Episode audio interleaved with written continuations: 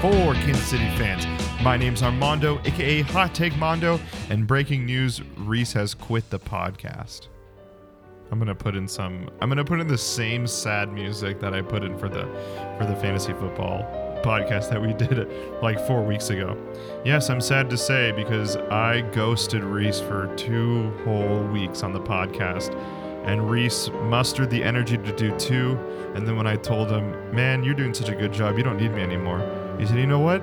I don't need you, and I don't need Fountain City Sports Media. I'm gonna keep killing it at Boulevard and do my own thing." So here I am, left on my own, to give you the most fire takes about Chiefs Packers, to give you the most fire takes about Aaron Rodgers. Just kidding. Maybe I'll talk a little bit about, about Aaron Rodgers, but not so much. Just kidding. Reese is actually at a I guess I can spoil it now because the event will be over, but he's at a surprise party um, that he didn't know was going to happen and it was kind of a last minute thing. So um, he's at the surprise party and I can't do any other time because I am super busy in the evening, unfortunately. Uh, but we promise you, ladies and gentlemen, we, we will get back at it a joyous reunion next week.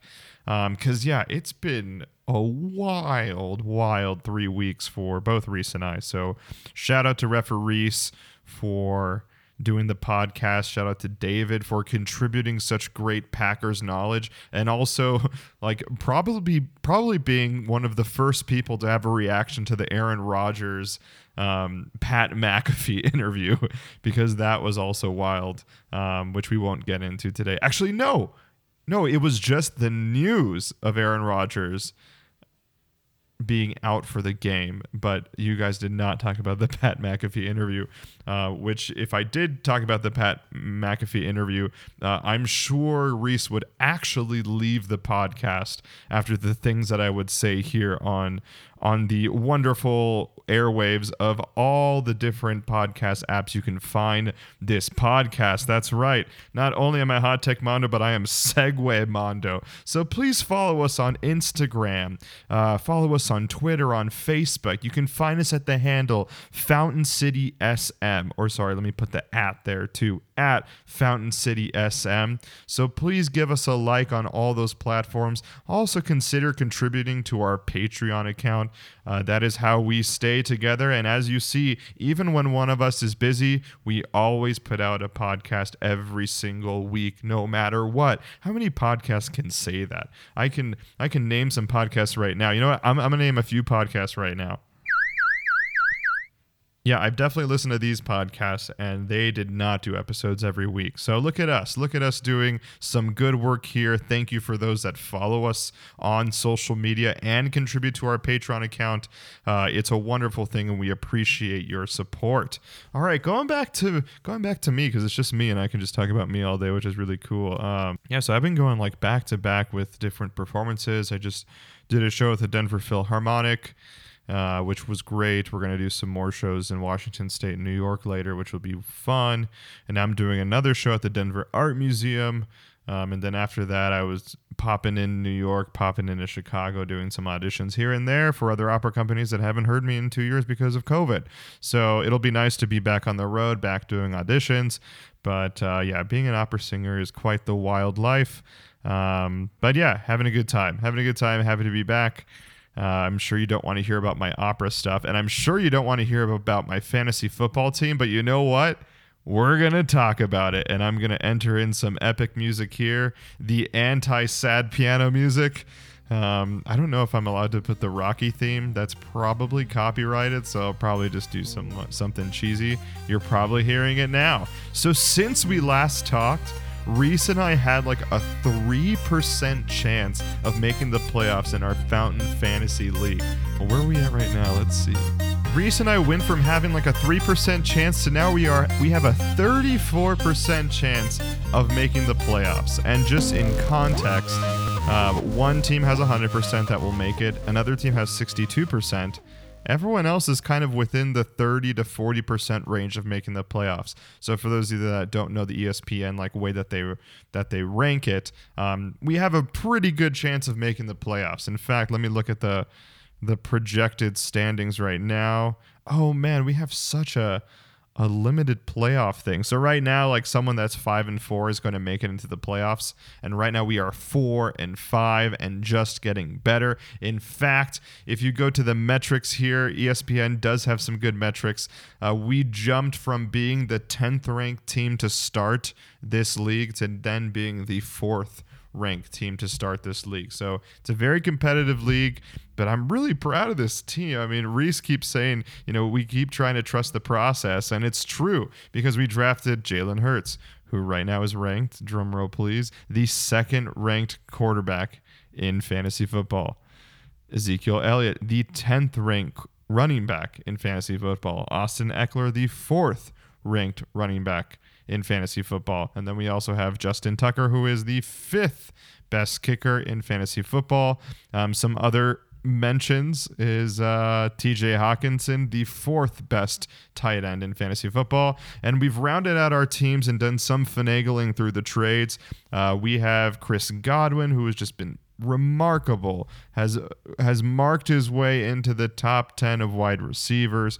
We also picked up Tee Higgins, who is not a very popular name but for the past 3 weeks 11 fantasy points, 11 fantasy points, almost 10 fantasy points against Baltimore uh, to start th- to start the season. 13 fantasy points against the Vikings, 13 fantasy points against the Bears. So we love Tee Higgins on this team.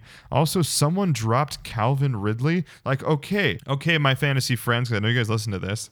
Don't drop Calvin Ridley why would you drop this guy? Of course, he has some non football related things going on in his life, but nothing has been indicated that he will miss the entire season. Not only that, but because of this, you can put him in the IR slot so you can still get someone for him. So, anyways, he was dropped. Okay. In the five weeks that he's played, four of them, he has scored over 10 fantasy points, which in this league is great for a wide receiver, two or a flex. So we're really happy to have that guy. And then just a flyer just for kicks because TJ Hockenson was out last week. I picked up Pat Freiermuth. Um, who, by the way, the Steelers have have stolen our our uh, our moose chant because whenever Freiermuth gets his touchdown, they go moose which is basically what they they stole from us. So how how dare you Pittsburgh fans? How dare you? Anyway, this dude freaking pops off yesterday with 18.8 fantasy points, two touchdowns, 43 yards. I was joking with Reese. I was like, we never know who's going to score a touchdown on the Steelers because, like, we don't know if, like, Ben Roethlisberger can still see the field. And Freiermuth is probably the biggest person on that field. So he just sees this blob and he's like, hey, here we go. Throw it, TD. Because people like Diontae Johnson, people like Chase Claypool, who are really good players, are just not getting the ball. Although Diontae got got some good targets yesterday, but um, it looks like it's the Freiermuth show. So if anyone's listening to the podcast that is also on my fantasy league, he is he is for sale to the highest bidder, and it better be high. So anyway, we will keep you posted on our fantasy league because Reese and I are pumped for our team. It looks like we'll have a pretty good matchup next week as well. Um, let's see. And my brother, I think, is now the worst player in our fantasy league, and I thought he had drafted the best. Let's let's give him a quick shaming. Yeah, so Kyler Murray's been injured, so he has Tyrod Taylor as his starter. Yikes. Dalvin Cook was his number one pick, who Dalvin's good, but injured for most of it. And oh boy, Chase Edmonds, he's out. Uh, DeAndre Hopkins, he's out. Corey Davis, he's out. Kareem Hunt, he's out. Noah Fant, he's out. Yeah, so just his team has been decimated with injuries. But he is number one of the wa- waiver wire, so this podcast won't come out the day that he should be putting in waivers. I doubt he put in waivers. Tough luck, Andrew. Tough luck. Okay, so that is the fantasy hour. Now let's get into the game. Oh boy, do I have. No, no, actually, we're not going to get into the game first. so I'm not going to talk about the Pat McAfee interview, but I am going to talk about a little bit about the Packers before we talk about the actual game. Let's talk about the pre stuff, okay? So, this was supposed to be the State Farm matchup of the decade, right? We've we've never seen Patrick Mahomes play Aaron Rodgers, and then lo and behold, because last year Patrick Mahomes was injured, and that did not work out for anybody. Well, what happens? Aaron Rodgers gets COVID Aaron Rodgers is immunized. Aaron Rodgers. Wait, immunized? What? What does immunized mean? Yeah, we're not going to get too much into the weeds of that. Not going to get into the Pat Mac- McAfee interview, but again, oh man, you that is some that is some great TV. It is it is some great reality TV. Is all I have to say about that. Um, but because of all that has been happening, because the Packers were withholding information to the media about Aaron Rodgers and putting um, the media members um, in jeopardy for being there unmasked with Aaron Rodgers being unmasked. Uh, they were fined today $300,000 by the NFL, which I guess is not a lot in retrospect, but still a pretty a pretty hefty fine. And you know what? I was telling my uh, my uh, fantasy football, my found fantasy football, look at that FFF, my FFF group. Where do where do all the fines go? Like where, where does all this money go? Does it does it go to bonuses? Does it go to uh, Roger Goodell? Does it go to like the Make a Wish Foundation? Does it go to NFL Cares? Or do they just like hold a big pizza party for everyone that got fines? Like, what if it's just like Aaron Rodgers, Josh Gordon, Kyrie Irving shows up as a special guest? What if they all just have a pizza party and like, and Roger Goodell's like, you guys giving me trouble all year, but you know what? You know, it was a fun ride. Who wants cheese pizza? these are these, these are the things that I think about by myself. Reese, I need you here because like my mind just spins into a rabbit hole. Um, I actually said because when I was a kid, I was I was in a boys choir, and if we would lose an item of clothing on tour, so like if I lose a belt and I left it at the hotel, or um, I left socks, you know, at at someone's host family, we would actually have to pay into a to like a fine for we we would be fined because it was a part of our uniform. And like you know we didn't have time to go to a target when we were in vienna or like switzerland right? So we would our parents would give us money because we were like little kids and this is before cell phones. So we would actually get envelopes of money every week. Our parents would give us an allowance. So like the rich kids would have you know $300 to spend in spain for one week and you know us you know i I wasn't super rich, but I mean we were we were well off, so I, I got enough money to like you know buy some postcards and buy a Fanta or whatever. But anyway, so uh, so we would all pitch in to this fund if we would like you know whatever lose a, a piece of clothing like like a belt, and then at the end of the year it would be a ice cream party at at the end of the tour. We'd spend a month in Europe and like at the very end with all the money so there'd always be this one kid who would literally put in like $50 which also i don't know if that should be allowed but um, that's neither here nor there. But they would essentially pay for this whole ice cream party and it was a lot of fun. So anytime that i hear that like the packers are being fined aaron rodgers being fined Kyrie Irving's being fined or anybody's being fined for anything i always think they're just going to have a big pizza party for all the people that gave all these fines which would be really funny Anyway, let's talk about stuff that is funny, but like also Armando hot take is here. So, this is a hot take. So, we saw some of Aaron Rodgers' sponsors drop him, uh, mostly related to the health industry, which makes sense. But we saw State Farm actually stand up for Aaron Rodgers, saying they disagreed with what he said, but that um, but that he had a right to speak about whatever his beliefs are. Yeah, well, guess what, America? Hot take.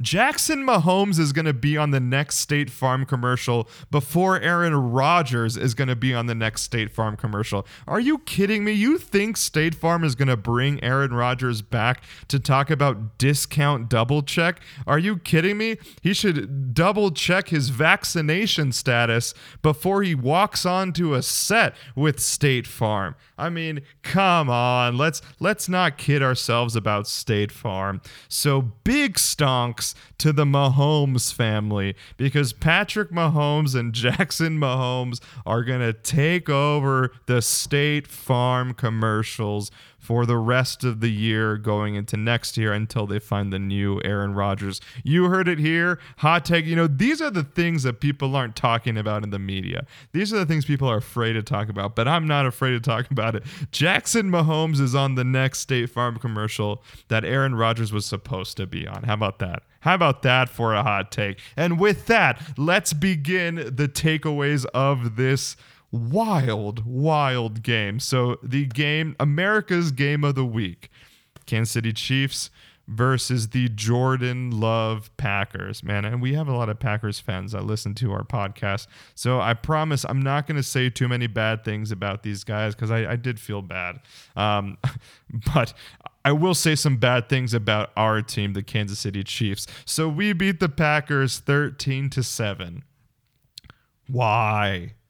Why? Why 13 to 7? Are are you are you kidding me? 13 to 7 to Jordan Love. Now, I, I will concede that the Packers defense looked very good.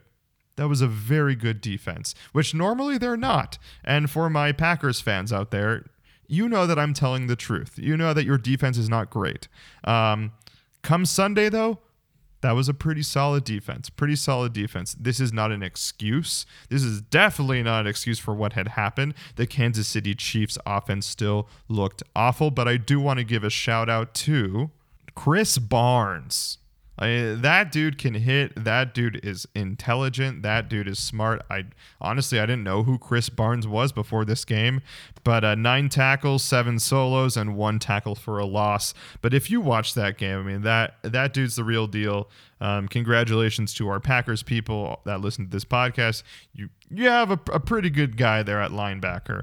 Um, but other than that, this was entirely the Chiefs' fault for this score. This should not have been 13 to 7. This should have been 40 to 7, if not 40 to 0. Uh, and here's why. And here's why.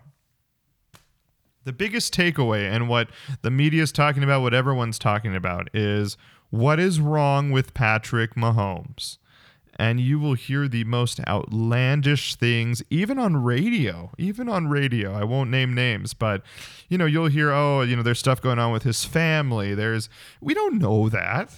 We, I mean, even if even if you hear that from a close friend, you know, you don't you you don't know that, and you can't report on that too. You know what I mean? So for those things to be on the radio, I'm just like, come on, guys, you you know, we we should not be talking about things like that. There are so many things that I think are blatantly obvious as to what is happening to Patrick Mahomes that I am not hearing about at all in the media.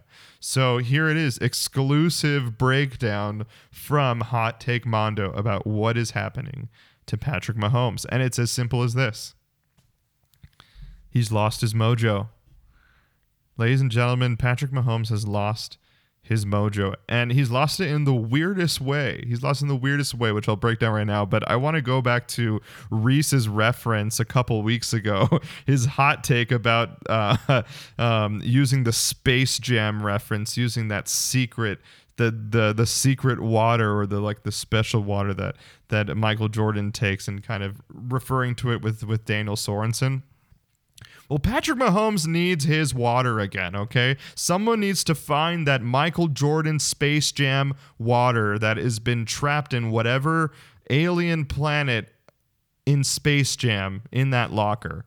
Like, we need to have Bill Murray Go back over there, grab the special sauce, bring it back to Patrick Mahomes and say, This is it. And again, I don't care if it's just water. I don't care if it's just coconut water. I drink coconut water all the time, by the way. I know no one likes it, but it is fantastic for singing.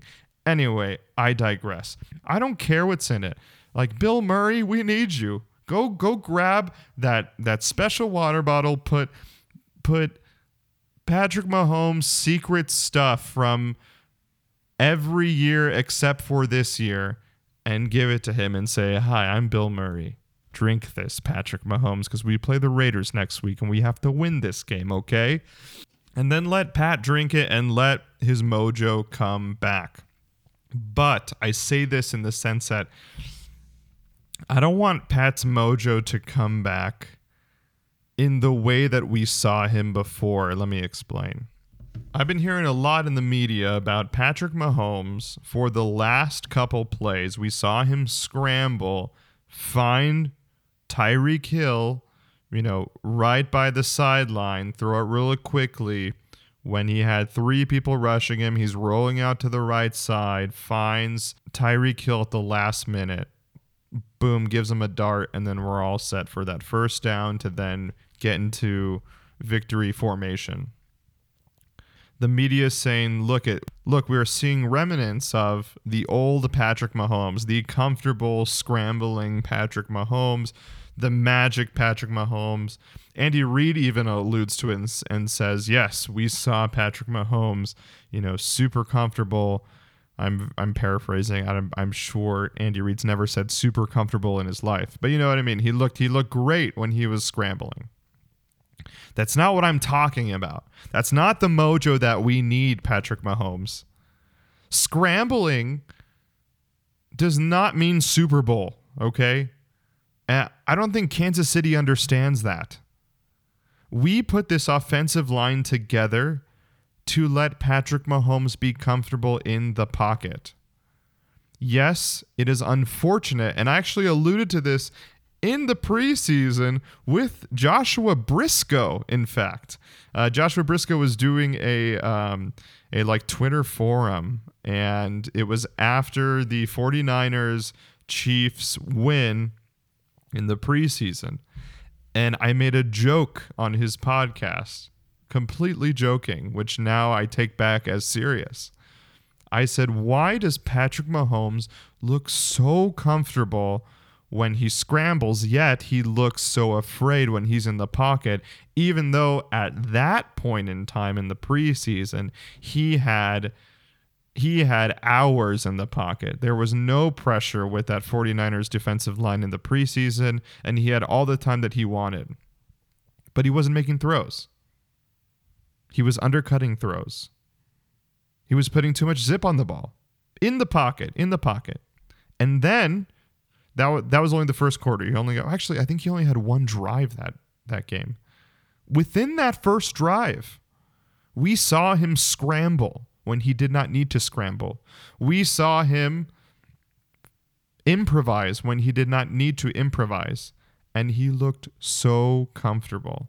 Like he had just taken Michael Jordan's secret stuff on planet Zebulon in Space Jam. That's what we like to see from Patrick Mahomes. But that's not what we need. That's not what we need because that works sometimes. That that worked for the first 3 years of Patrick Mahomes' career. But defenses are smarter. Defenses are not blitzing as much anymore. Defenses are rushing four. Defenses are doing cover two. Yes, they've been doing that his whole career, but they are really, really honing in on it, right? This is the old Tom Brady, this is the old Bill Belichick method. You expose their weaknesses until you crush their spirit. And I don't think Patrick Mahomes' spirit is crushed. I think Patrick Mahomes is just so used to having a mediocre offensive line that he feels so comfortable improvising and scrambling, and that to him equals mojo. But today, ladies and gentlemen, I am telling you, Kansas City fans and people that just like to hear me rant, that is not what mojo is for Patrick Mahomes. Patrick Mahomes, if you're listening to me, your mojo, the way you get that back, find your check down, when you trust in this Alex Smith offense. Yes, I said it. Trust in this Alex Smith offense. It's not sexy. Okay? Patrick Mahomes wants to be sexy. Everyone does, right? Sure. You know who doesn't want to be sexy? Tom Brady. Tom Brady can care less if he is sexy. And guess what? Because he doesn't care about that, because he finds his checkdowns, because he finds his slants, because he exposes defenses with a thousand cuts, he's one of the greatest quarterbacks of all time. Who cares? Patrick, who cares about scrambling? Who cares about improvising? You have Travis Kelce open in the middle of the field. You have Darrel Williams open on the flat. You have screenplays designed for Tyreek Hill that are so boring. It doesn't matter. Championships matter, right? We get swagger, we get mojo from championships. Yes, a big play will fire up the offense, but so will 45 to 0. That's also going to fire up your team. That's going to fire up your offense. That's going to fire up your fans. We saw at the end of the game, Patrick Mahomes actually said he wanted to take the deep shot to Hardman at the very end of the game. He said, quote, I kind of want to give the deep the deep pass a chance. Even though defenses are playing so deep, you still want to have a chance to take those shots. I missed a couple of them. You have to know when to take them and when to take the underneath. That's something that I continue to have to get better at as the season goes on. We saw this in this game. We saw this against the Giants. We've seen this throughout the season where Patrick Mahomes thinks he gets his mojo back by making the big play.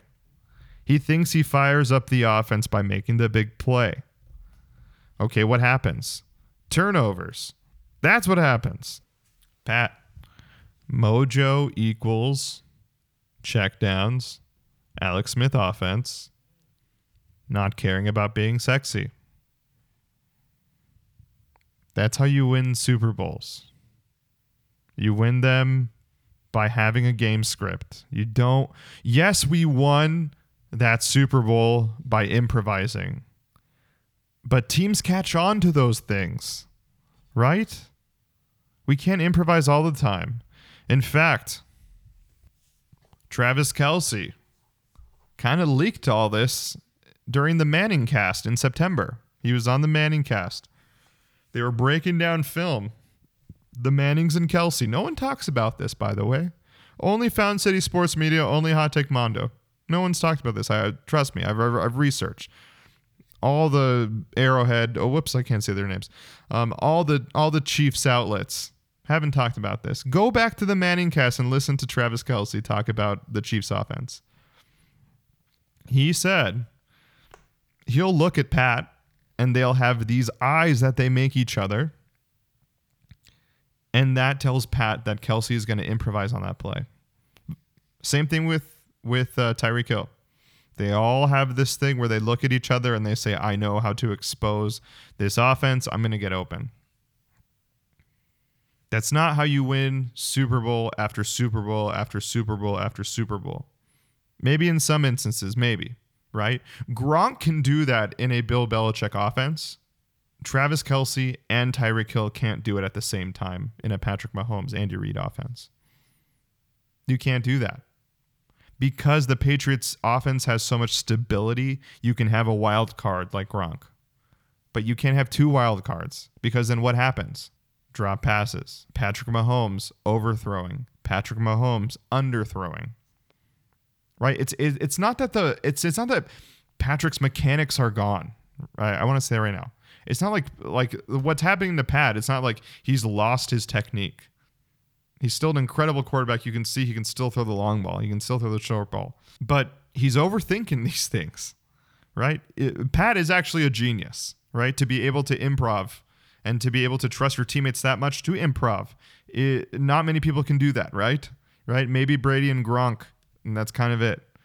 Maybe I don't even know if Montana and Jerry Rice did that.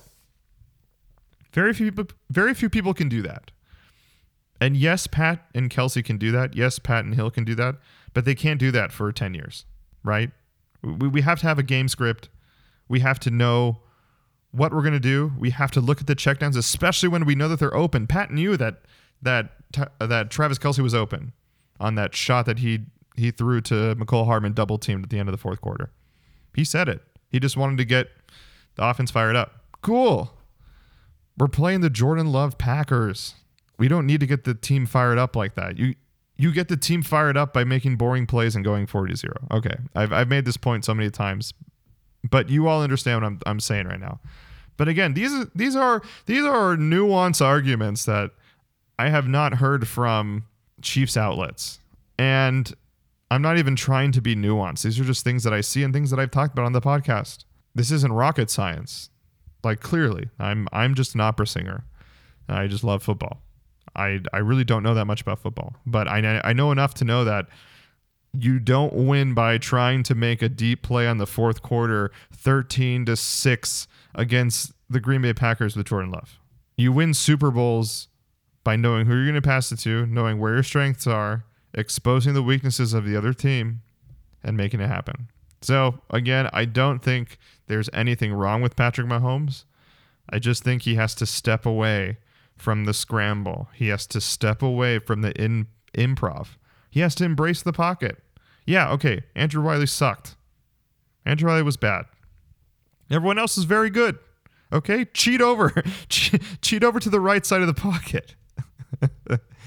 um, Kyle Long will, will, be back this week.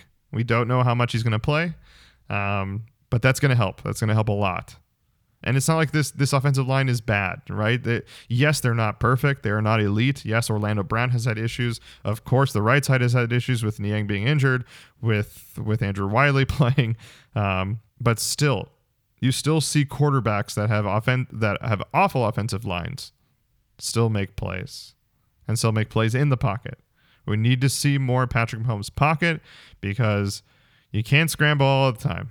Defenses know what you want to do and they're going to force you not to do it. And then if you do do it, they're going to be prepared this time, right? There was this crazy story of the Raiders. The reason, one of the big reasons why they had Marcus Mariota and why they kept Marcus Mariota was not because of his talent, but because he was one of the only free agents that knew how to use his legs. So that in practice, the Raiders defense, all they would do, well, not all they would do, sorry, I'm over exaggerating here, but a part of part of their practices would would be Marcus Mariota just scrambling. Just scrambling and the defense would react. Why? Patrick Mahomes. Defenses aren't dumb. They they know he likes to do this. They know he is one of the best at it.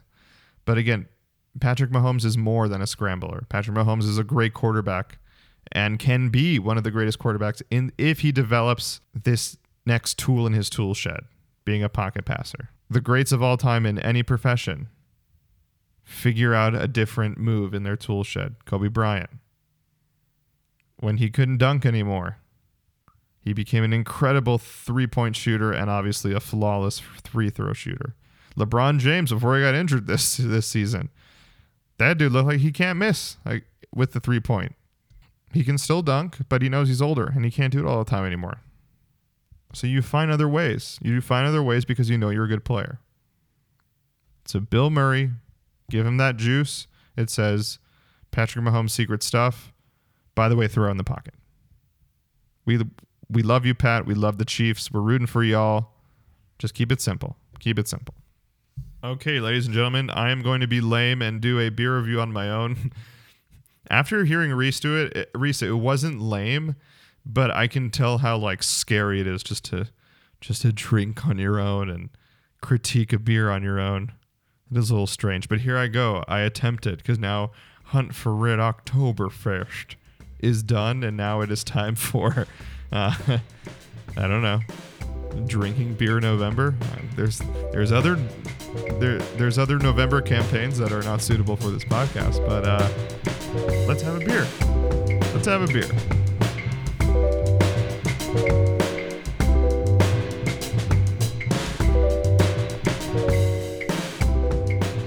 Ladies and gentlemen, we are back with your favorite segment of the podcast.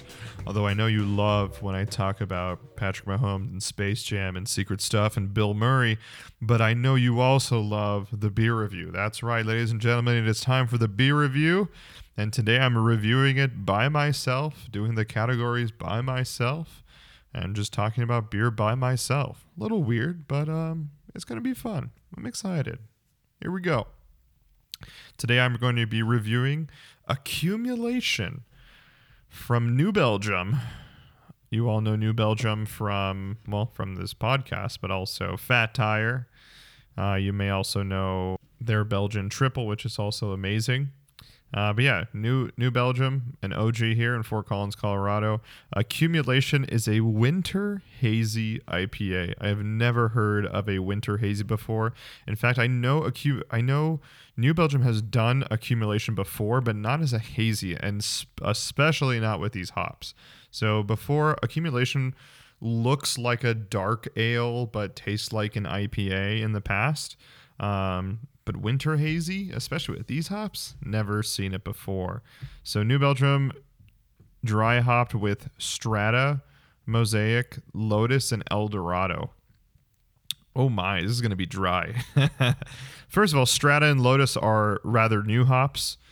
a year ago, if not a year and a half ago, these actually these hops actually didn't have names to them. Um, and I've I've sure I've re- reviewed beers with Strata and Lotus as now they're coming commonplace. Um, but yeah, Strata, Mosaic, Lotus, Lotus, El Dorado, these are all super dry, super green. Um, so it'll be interesting to have it all in an IPA. So here we go. First, we pour it into a glass. Ooh, interesting. All right, our first category is aroma, and we rate them 0 to 10, 0 being the worst, 10 being the greatest we've ever had in every category. So, again, first category aroma. That's a solid aroma. Solid, solid, solid. I I get some pineapple, I get some orange, kind of the the basic the basic smells that you would get from a hazy IPA. But you can tell when there's good hops in a hazy, right? I mean, you have your standards, you have your, you know, Sierra Nevada little hazy thing, which again, I'm not saying anything bad about these, but these are like standard hazies, right? But when you got stuff like Strata and Lotus, there's a little bit more pininess and there's a little bit more of this like tree smell in it um, that you wouldn't get from just the basic standard like hazy hops of of Citra, Mosaic, and Eldorado. Adding that Strata and Lotus really gives it that refined smell, which I really enjoy. How about a 9.2 for aroma? That's great. Okay, appearance, not what I thought it was going to look like because, again, they've had iterations of accumulation ale with New Belgium and it looks dark. Like like it'll look like a like a darkish brown closer to black beer and kind of like a black IPA I guess. But this is just incredibly hazy. This um is golden. Not very translucent. Not chunky though. I mean sometimes you'll get some really really chunky IPAs I may attribute that to Citra. This one though more on the translucent side. Um, so it's a very good balance of haze and a very good balance of of clear. So how about a solid a solid nine? It's actually very good for this style because you, you never want it to be too too cloudy. Okay, flavor, our favorite. Okay, kind of what I expected. So here you get a little bit of sweetness, right? I mean, just like you would on a, on a grapefruit. Grapefruit is primarily sour. You will get some some sugar on it, but you normally have to add the sugar to a grapefruit. So it, very very hints, very little hints of sweet, which I kind of want in my hazy. But now you get a lot of dryness, a lot of pininess, a lot of dankness on this one, um, just as I expected. Um, you know, not my favorite, not my favorite off the bat just because you do want some of that sweet to round out a hazy IPA. You don't want it to be primarily just like super tart or super um, super dry, super green. You do still want it to have that full bodied flavor, and I'm not really getting that. Uh, regardless, because again, I'll just keep harping, these are very good hops, and you know, these hops do not mess around.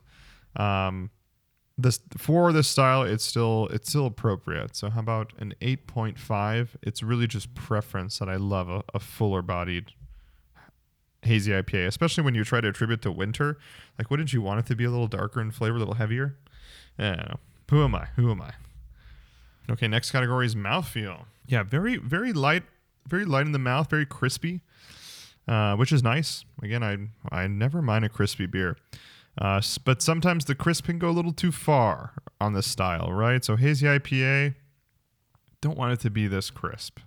Um, and the crisp can correlate to the dankness, can correlate to the green. Oh, woof. Man, that's a lot. Man. Yeah, just super, super, um, super piney. Super piney. Uh, how about a 6.3? Oof, sorry, accumulation. Look, New Belgium's great. They got a great uh, tap room, just not the beer that I would I would pick to have on draft. Aftertaste. Okay, aftertaste is going to be pretty similar to what we just had in mouthfeel. Um, pretty tart, kind of grapefruity, um, little crispy, a little too crispy for me on the mouth. But um, but look, that's what you get with you know Strata Mosaic, Lotus, Eldorado. Some people's palates they love these super dry beers. Uh, but again, like if if you do that style, why not do just you know, a West Coast. Do a West Coast style with something that's a little more, you know, brash, a little more green. But again, that's what it is. So that's what it is. All right. So um, BDQ, which uh, for those of you that are following at home, this is just how awesome is this beer? How badass is this beer?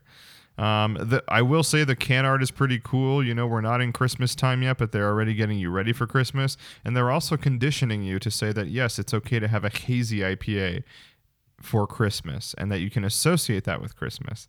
Uh, so that's kind of cool. Ooh, they also have on the side.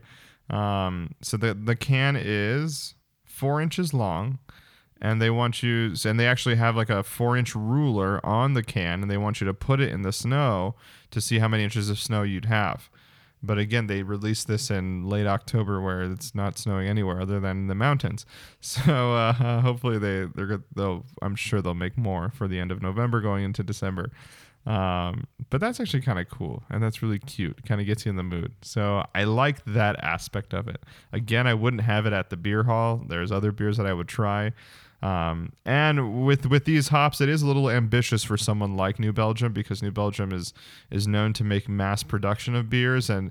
It, it, it takes a lot. It takes it, it's expensive to do Strata Mosaic, Lotus, and Eldorado. Um, so it, it is a little ambitious for someone that is like a, a macro brewery that's doing something like this. Um, so I will give them props for doing that and really trying to branch out. How about how about an 8.1 for BDQ on accumulation by New Belgium? Again, New Belgium, you guys are great. We love you guys. Um, great tap room. Um, just not my beer of choice, and that's okay. It's not that it's a bad style. It's not that it. It's just not my just not my taste bud today. Uh, but you know what is in my taste buds today, ladies and gentlemen? It is the Chiefs defense because boy, boy, boy, did they look sweet yesterday.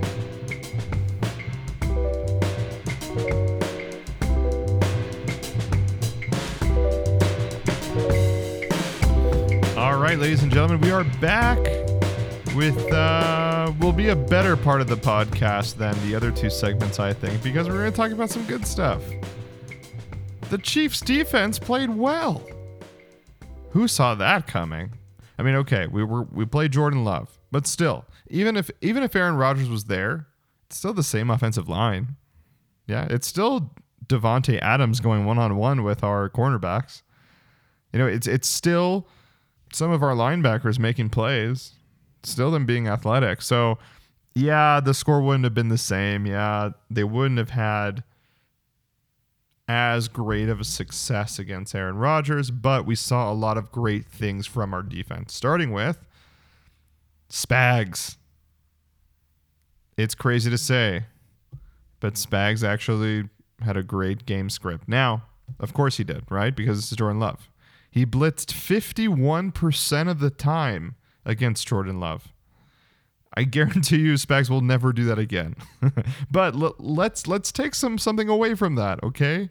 When Spags disguise blitzes, when he uses the blitz instead of you know putting Sorensen, putting Ben Niemann out in space, but actually putting them in crowding the box, we start to have success. Oh yeah, and by the way, we have Melvin Ingram now and he's fantastic. We saw it on the very first play. Melvin Ingram finds Jordan Love, and QB pressures the heck out of him. That defensive line was great. Absolutely great. Almost pitched a perfect game. Right? We didn't get to the quarterback as much as we wanted to, but we got to the quarterback. And we QB pressured a lot. A lot. Um, I, I don't know if Jordan Love has a different game against a worse defensive line. Now, ladies and gentlemen, you might be saying, "Does Armando? Are, are you saying that this defensive line is good?" Ladies and gentlemen, I'm here to tell you that this defensive line is now above average with Melvin Ingram. We are now above average. That's right. We're not elite yet, but that defensive line looked good. Melvin Ingram, Frank Clark showing up again. I don't, you know, I don't know how happy I am about it. I, I am happy because when I talk about swagger, he had the swagger and he brings the swagger to the team. And the way he talked in the press conference in the post game got me pumped up. I mean, he he pumped me up. And this is the same Frank Clark that has not pumped me up that I was ready to release at a moment's notice. Frank Clark pumped me up. I mean, guys like that, man. Yes, I apologize, Frank Clark, if you ever hear any of our podcasts. Well, I don't apologize because you deserved it. I mean, you definitely screwed up, man. Definitely screwed up. Um, but you have a chance to redeem yourself, and you redeem yourself for one game. Now let's see if you can do it for the rest of the season. Because if you can, maybe we're not saying you're gone next off season, even with the situation that you have with the legal issues that you've had. Um, the amount of leadership that he brought yesterday, the amount of swagger that our defensive line had during the game. When's the last time that you saw Chris Jones dance before a third down? Yeah, how about 2 years ago? How about last year before we got decimated by the Bucs? It's it's been a while, Kansas City. It's been a while. So to see them with so much joy, to see them with so much swagger, to see them pumping up the Kansas City Chiefs fans at Arrowhead, that was fun. That was a lot of fun. So Frank and Ingram on the edge, beautiful to see. We also saw we also weren't sure we were going to see Melvin Ingram playing more than 60% of the snaps, but he did. He played about 60%, close to 70% of the snaps. Um, he's playing. He's here to play. He's not a rotational player. He is here, first down, second down, third down when we need him the most, and he was amazing. Not only that, but uh, Reese alluded to this, so I'm not going to give him any crap about it. But uh, Chris Jones is back. Why? Because he's playing where he should be playing in the interior. I've said it on the podcast. Reese mentioned it on the last podcast. When Chris Jones plays in the interior, he plays well. He played well last week against the Giants. He played well this week. And not only that, but when we have a Chris Jones that is comfortable, we have a Melvin Ingram who is comfortable, we have a Frank Clark who is comfortable. Okay, now the offensive line has to account for all these people. So, what does that mean? That means less focus on guys like Nnadi. That means less focus on guys like Jarran Reed. That means those guys can also eat. And boy, did both of those guys eat. Everyone looked good yesterday. Everyone. Now, again, will we blitz as much as we did against a guy like Tom Brady? Nope, we won't. Because Tom Brady will have Mike Evans one on one with someone. We'll have Chris Godwin one on one with someone. We'll have Antonio Brown one on one with someone. And we'll have Rob Gronkowski one on one with someone if we send the blitz all the time, right? So we can't do it with something like that. But this is a good going forward because then we can give the people that have been giving the Chiefs heck on offense doing this cover two. Now we can do cover two. Now we can rush four. Now we can give some space to those cornerbacks. And boy, did those cornerbacks look good. L'Jarius Sneed yesterday, according to PFF, he was graded 87.9 in coverage, which was third amongst all cornerbacks in week nine. He was an 82.8 overall PFF grade, which is fifth amongst cornerbacks. And passer rating allowed was 28.2 yipes, which is fourth among all cornerbacks in the NFL in week nine. He played fantastic one on one defense against Davante Adams. Doesn't matter, Aaron Rodgers isn't there. Davante Adams is still Davante Adams, ladies and gentlemen. And for L'Jarius Sneed to not only go toe to toe with him, but overstep him. Did you see that interception? My goodness. My goodness. If if if Davante Adams looks back and really, really tries to compete with that ball, I still think L'Jarius Sneed makes that interception. He looks so good. And he is peaking at the perfect time because he did not look good from weeks one through five. But this this dude is peaking. He is peaking, and I am excited because not only does he look good, Charvarius Ward looks good, and Rashad Fenton looks good. So we don't have to gamble anymore with Mike Hughes. We don't have to gamble anymore with DeAndre Baker. Now, knock on wood about injuries, but if those three are healthy,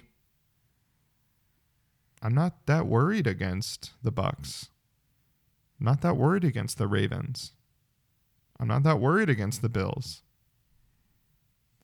And I'm definitely not worried about the Raiders next week at least against the deep ball. The only loose end, and it's been the loose end for two years, and Chiefs fans are just catching up. But referees and I have been talking about this for two years. Sorensen's got to go. And finally, someone put a graphic up. Um, this is actually something that I talked about with Reese, and Reese refuted it at, at that time. But um, the evidence is true and it's good and it's encouraging.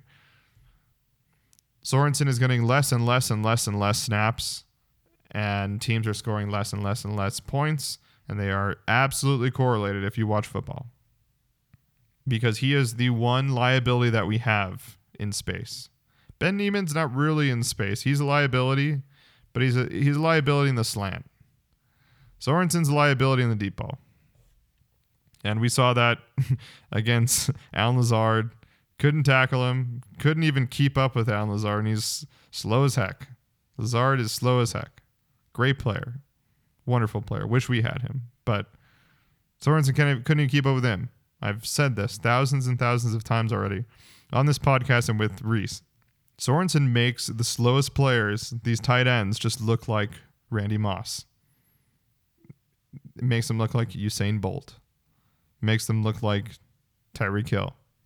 They just they just blow by him every time. Always blown coverage. So Sorensen, you got to go. And and by the way, Spags, how much worse is Ar- Armani Watts? How, how how much like like how much worse if if we played Armani Watts? How much worse can it be? Okay, like maybe he he doesn't read the the offense as good as Sorensen. He's faster. He's more athletic. He can probably tackle better. That's what we need right now. Right? Hitchens is back. We have Hitchens calling the plays. We have Honey Badger back there, incredibly smart. We have Willie Gay. We have Nick Bolton who are showing that they can read offenses and that they can read what's going to happen. Do we really need Sorensen in there to for his great mind? Put Armani in there. See what happens. Because guess what? You may love Sorensen, but I bet you love your job more. And you know what? A blown play, one blown play in, in a playoff game will lose us that game. One, one single play that Sorensen may blow could blow a playoff game. And then that means your job. So Spags, it's great that you love Sorensen. It's great that you if you love Niemann, but do you love your job? And if you love your job, you know one play will lose a playoff game. Chris Jones, Frank Clark, Melvin Ingram, Juan Thornhill, Honey Badger, L'Jarius Sneed can be having the games of their lives, shutting down everyone. But if Sorensen blows a play by Pat Freiermuth to win the game and, and all you hear is Muth, that's your job. Your job is done. So please consider your job. I'm sure you love being a coach more than you love your relationship with Sorensen and Niemann. And last but not least, shout out to the greatest punter in the NFL, Tommy Townsend. Longest punt of the year, 64 yards. 14 punts this year have been inside the 20. That's 63% of his punts. Incredible. He should be a Pro Bowler this year, no doubt. No doubt. We love Tommy Townsend. We love special teams. We love Alex Okafor and all that he did and everyone on special teams that really stepped up yesterday. Because if if not that, who knows what happened in this game? And maybe Spags would be gone already. But uh, look, a lot of positives in this game. In conclusion, ladies and gentlemen, Patrick Mahomes, just check down, please. Defense, do do your thing. Spags. Let's see some Armani Watts. And ladies and gentlemen, that is it for me this week. Thank you for staying with me and listening to me rant, rant, and rant, because boy, do I love to rant. Uh, I might get fined for what I said, and maybe we can all have a pizza party together. So stay tuned for that. And next time, Fountain City Sports Media.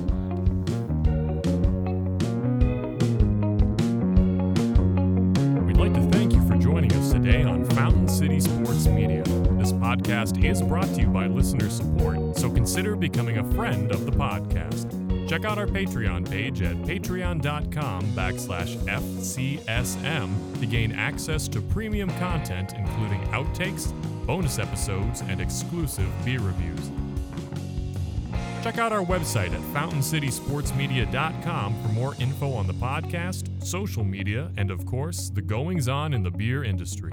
Special thanks to bands Carswell and Hope and Like a Tiger for providing our intro and outro themes. And as always, I'm Reese, and alongside my good friend Armando, we thank you for tuning in to Fountain City Sports Media.